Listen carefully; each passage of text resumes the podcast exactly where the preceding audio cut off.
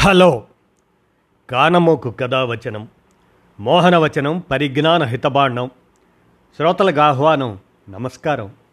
చదవతగునెవరు రాసిన తదుపరి చదివిన వెంటనే మరువక పలువురికి వినిపింపబూనినా అది ఏ పరిజ్ఞాన హితబాండమవుపో మహిళ మోహనవచనమై విరాజిల్లు. పరిజ్ఞాన హితబాండం లక్ష్యం ప్రతివారీ సమాచార హక్కు ఆస్ఫూర్తితోనే ఇప్పుడు అనిశెట్టి సాయికుమార్ విరచిత అంశం చారిత్రాత్మక కేశవానంద భారతి కేసు అనేటువంటి అంశాన్ని ఇప్పుడు మీ కానమోకు కథావచనం శ్రోతలకు మీ కానమోకు స్వరంలో వినిపిస్తాను వినండి.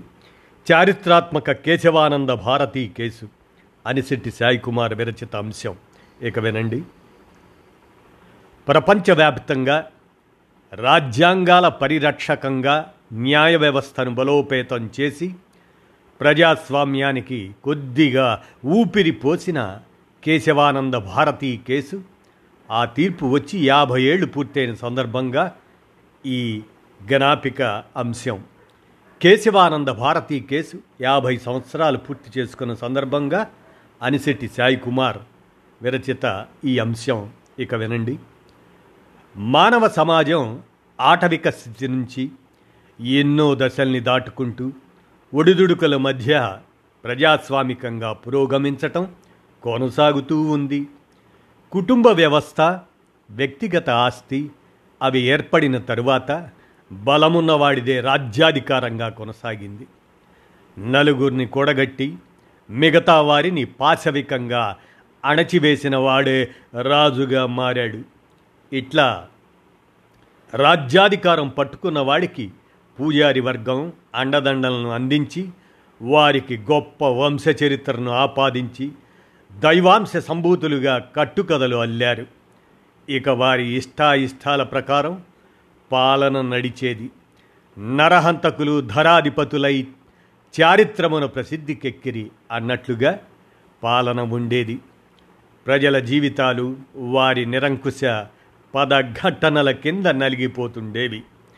అనంతర కాలంలో రాజుకు మతాధికారులకు మధ్య ప్రాబల్య పోరాటాలు నడిచాయి. ఈ క్రమంలో రాజుల నిరంకుశత్వానికి చాలామంది ఎదురు తిరిగారు. ప్రజలకు కూడా కొన్ని మౌలిక హక్కులు రక్షణలు కావాలనే ఆకాంక్షలు పోరాటాల రూపంలో వెల్లువెత్తాయి. ఎన్నో వేల సంవత్సరాలు భిన్న రూపాలలో ఈ పోరాటాలు కొనసాగాయి.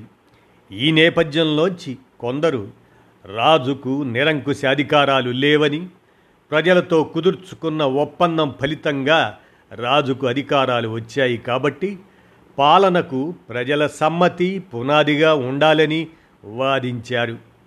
ప్రజాస్వామిక ఆకాంక్షలకు ప్రాణం పోసిన ఈ సామాజిక ఒడంబడిక సిద్ధాంతకర్తలు Thomas Hobbes John Locke Rousseau అనేవారు ప్రధానులు.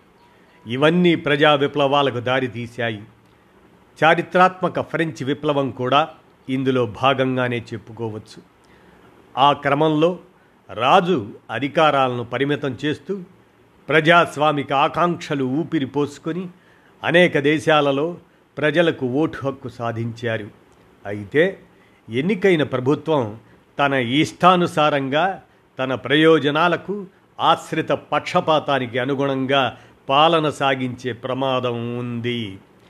దీన్ని నివారించడానికి చట్ట సమానత్వాన్ని అమలు జరపడానికి రాజ్యాన్ని కట్టడి చేయాల్సిన సూత్రాలు అవసరమయ్యాయి. ఈ ఆకాంక్షల ఫలితంగానే అనేక దేశాలు రాజ్యాంగాల్ని ఏర్పరచుకున్నాయి.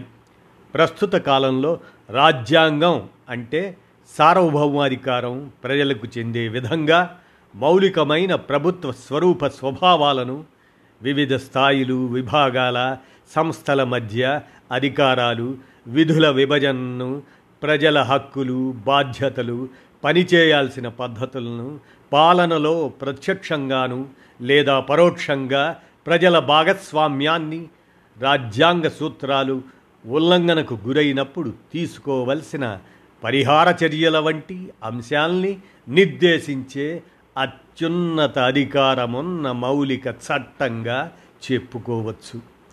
భారత రాజ్యాంగంలో ముఖ్యంగా న్యాయ వ్యవస్థకు స్వతంత్ర ప్రతిపత్తి కల్పించి ప్రభుత్వ నియంత్రణ నుంచి తప్పించి స్వతంత్ర ప్రతిపత్తిని కల్పించారు. రాజ్యాంగం ఏర్పాటు చేసుకోవడం అంటే పాలనలో ఉన్న ప్రభుత్వాలకు కొన్ని నియమ నిబంధనలను విధించడమే. అయితే ఈ నియమ నిబంధనలను తొంగలో తొక్కి రాజ్యాంగాన్ని కూడా తన ఇష్ట ప్రకారం మార్చుకునే అధికారం రాజ్య యంత్రాంగానికి ఇచ్చినప్పుడు రాజ్యాంగానికి అర్థం లేకుండా పోతుంది. కేశవానంద భారతి కేసులో భారత సర్వోన్నత న్యాయస్థానం రాజ్యాంగాన్ని పరిరక్షించే పాత్ర వహించి ఎన్నికైన శాసనసభ తన ఇష్ట ప్రకారం రాజ్యాంగాన్ని మార్చడానికి వీలు లేదని రాజ్యాంగ మౌలిక స్వరూపాన్ని మార్చే హక్కు పార్లమెంటుకు లేదని భారత ప్రజాస్వామ్యాన్ని రక్షించే కీలకమైన తీర్పు ఇచ్చింది. ఇక్కడ ముఖ్యంగా ప్రస్తావించాల్సిన మరో అంశం రాజ్యాంగంలో ఆదేశిక సూత్రాల్లో సూచించిన వనరుల సమాన పంపిణీ. ఈ సిద్ధాంతానికి అనుగుణంగా సామాజిక ఆర్థిక న్యాయ సాధన కోసం ఉత్పత్తి సాధనాల్ని ప్రజాపరం చేయడం కోసం ప్రభుత్వం చేపట్టిన భూ సంస్కరణల చట్టల చట్టాల్లాంటి వాటి సవరణలను రద్దు చేయకుండా సమతౌల్యాన్ని పాటించడం ద్వారా రాజ్యాంగాన్ని రక్షించడానికే కాకుండా సామాజిక న్యాయానికి కూడా సర్వోన్నత న్యాయస్థానం పెద్ద పీట వేసింది. కీలకమైన ఈ తీర్పు అనేక ఇతర దేశాల న్యాయస్థానాల తీర్పుల్ని కూడా నేరుగా ప్రభావితం చేసి దీని తీర్పుల్లో ఉటంకించటం జరుగుతుంది. చారిత్రాత్మకమైన ఈ కేసు ఇరవై ఇరవై మూడు ఏప్రిల్కు యాభై ఏళ్ళు పూర్తి చేసుకున్న సందర్భంగా భారత సమాఖ్య సర్వోన్నత న్యాయస్థానం ఇరవై ఇరవై మూడు ఏప్రిల్లో ఒక ప్రత్యేక అంతర్జాల పుటను ఏర్పాటు చేసింది. దీన్ని ఆవిష్కరిస్తూ సర్వోన్నత న్యాయస్థానం ప్రధాన న్యాయమూర్తి డివై చంద్రచూడ్ మొత్తం ప్రపంచ న్యాయ వ్యవస్థ భావితరాల పరిశోధకులు చూసేందుకు వీలుగా కేశవానంద భారతి కేసుకు సంబంధించి అన్ని లిఖిత పూర్వక ఫైళ్ళతో కూడిన ప్రత్యేక అంతర్జాల పుటల్ని ఏర్పాటు చేశారు. యాభై ఏళ్ళ క్రితం ఇదే రోజున ఈ కేసుకు సంబంధించి తుది తీర్పు వెలువడింది అని ప్రకటించగానే సర్వోన్నత న్యాయస్థానం చప్పట్లతో మారుమోగింది.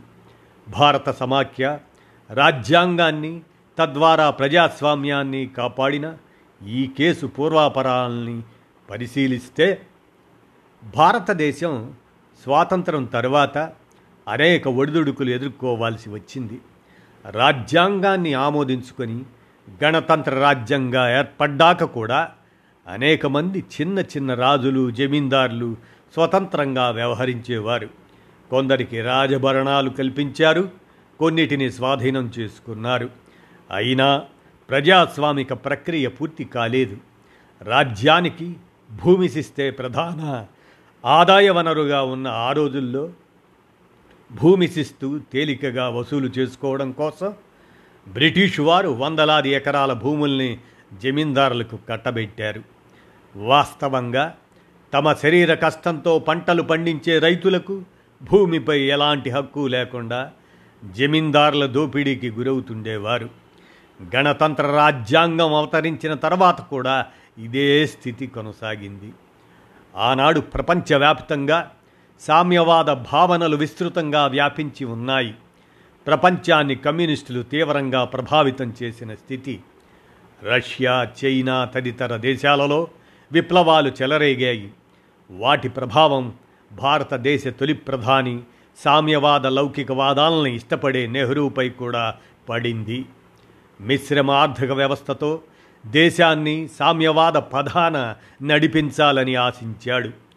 రాజ్యాంగంలో పొందుపరిచిన అధికారాల విభజన ప్రకారం వ్యవసాయం రాష్ట్రానికి చెందిన అంశం కాబట్టి ఈ సవరణ రాష్ట్రాలకు అధికారాన్ని ఇస్తుంది.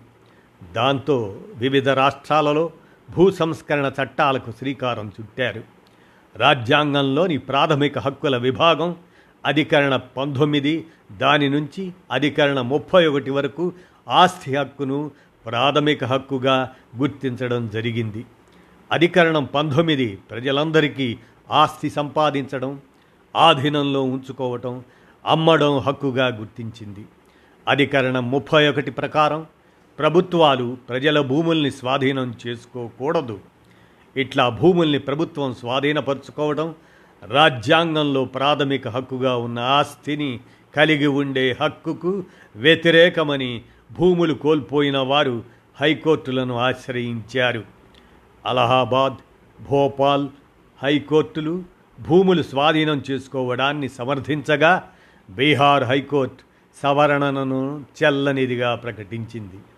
దీన్ని సమీక్షించిన సర్వోన్నత న్యాయస్థానం రాజ్యాంగం ప్రసాదించిన ప్రాథమిక హక్కులకు వ్యతిరేకంగా ఉన్నందున ప్రభుత్వ చర్యకు వ్యతిరేకంగా తీర్పు ఇచ్చింది.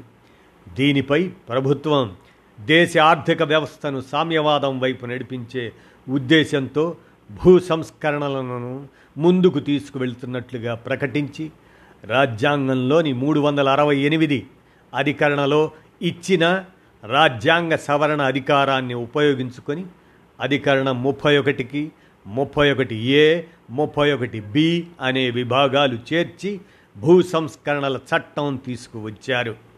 పంతొమ్మిది వందల యాభై ఒకటిలో జరిగిన ఈ తొలి రాజ్యాంగ సవరణ వెలువడగానే తిరిగి ఈ సవరణలకు వ్యతిరేకంగా సర్వోన్నత న్యాయస్థానాన్ని ఆశ్రయించారు.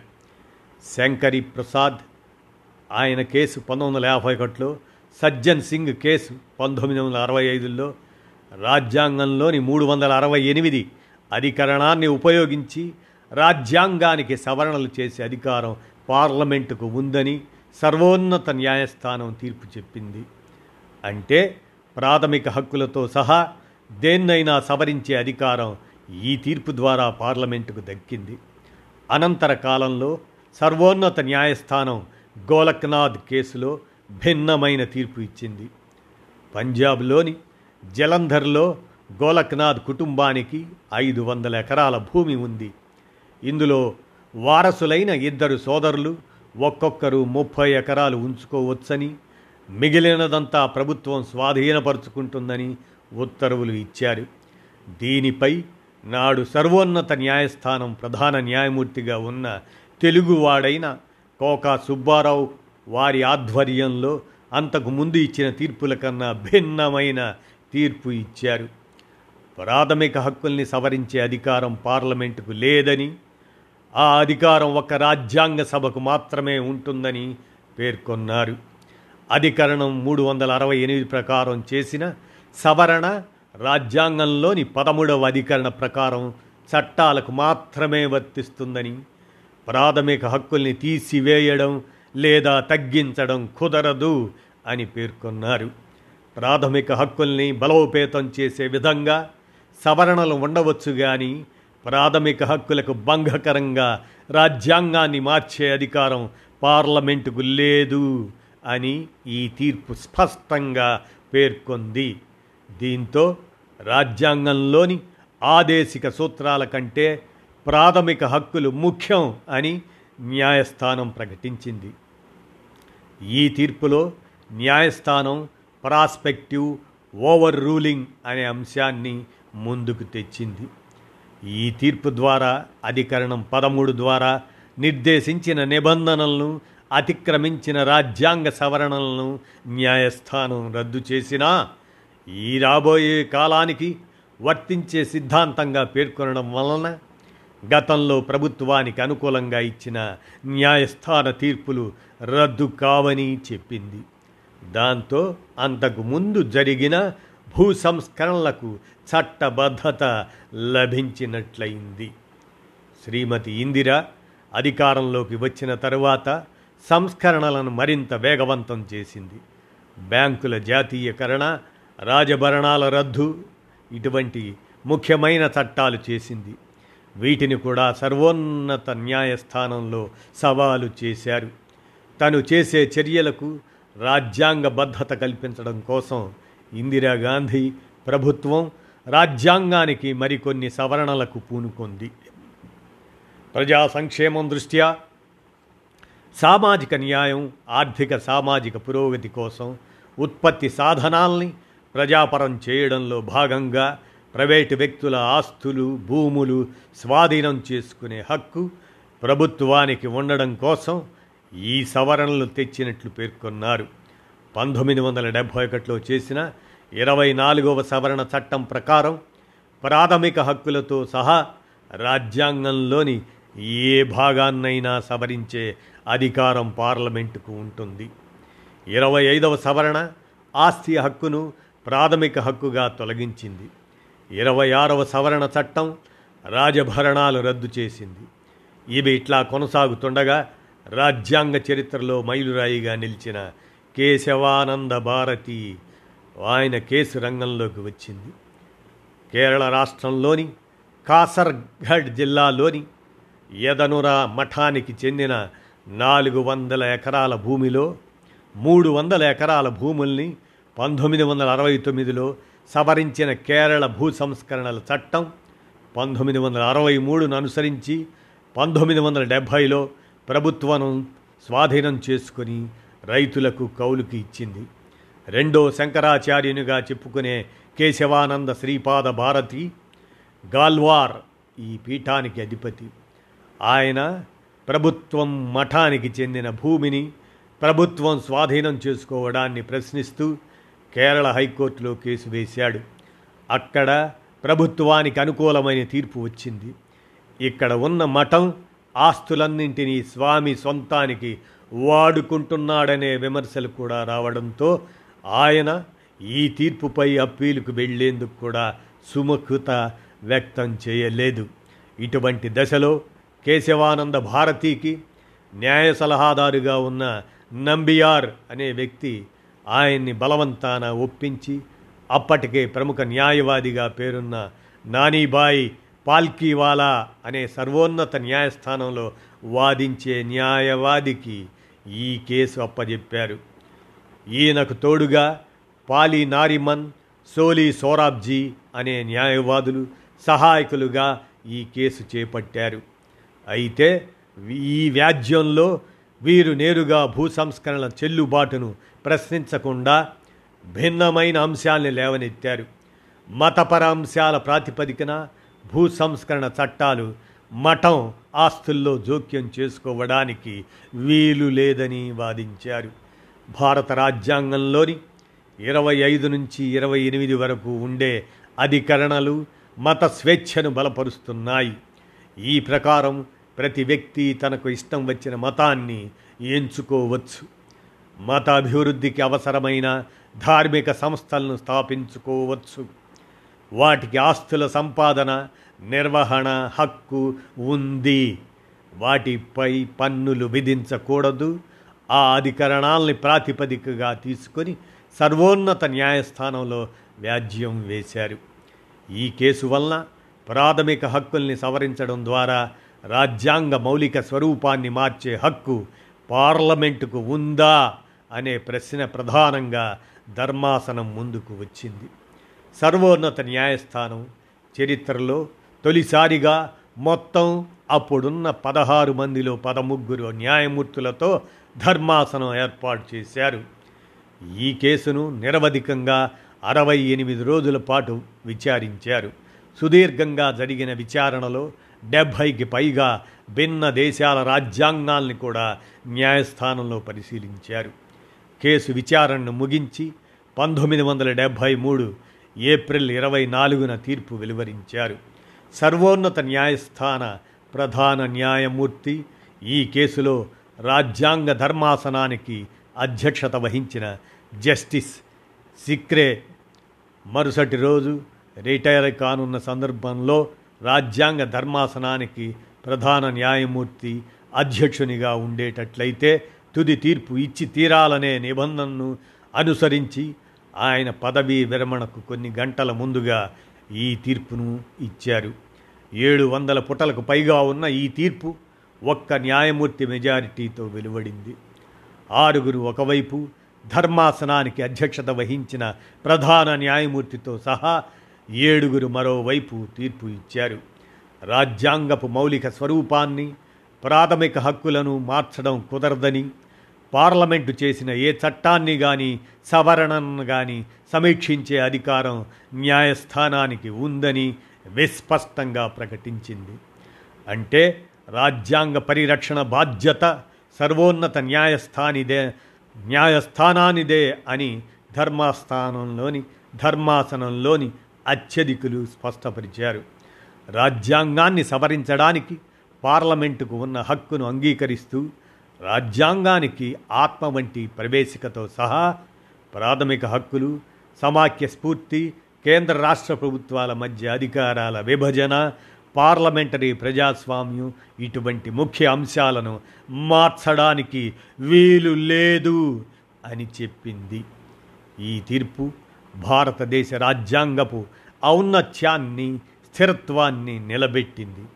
ఇంతకీ స్వామీజీ ఈ కేసు గెలిచాడా లేదా అన్నది కూడా ముఖ్యమే.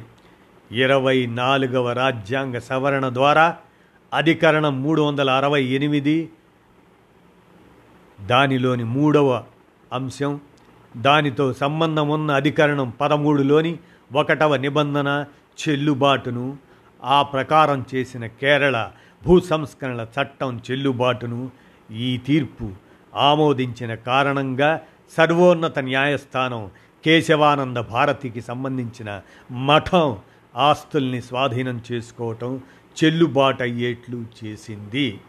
తద్వారా కేశవానంద భారతికి ప్రయోజనం ఏమీ వనగూడలేదు. కానీ ఈ కేసులో పార్లమెంట్ దఖలు చేసుకున్న నిరపేక్షాధికారానికి కళ్ళెం పడింది. దేశానికి సంబంధించి పార్లమెంటు కంటే అత్యున్నతమైన రాజ్యాంగపు స్థాయిని నిలబెట్టడంలోనూ సర్వోన్నత న్యాయస్థానానికి ఉన్న రాజ్యాంగ సమీక్ష అధికారాన్ని స్థిరపరచడంలోనూ ఈ తీర్పు రాజ్యాంగ చరిత్రలో ఒక మైలురాయిగా నిలిచింది.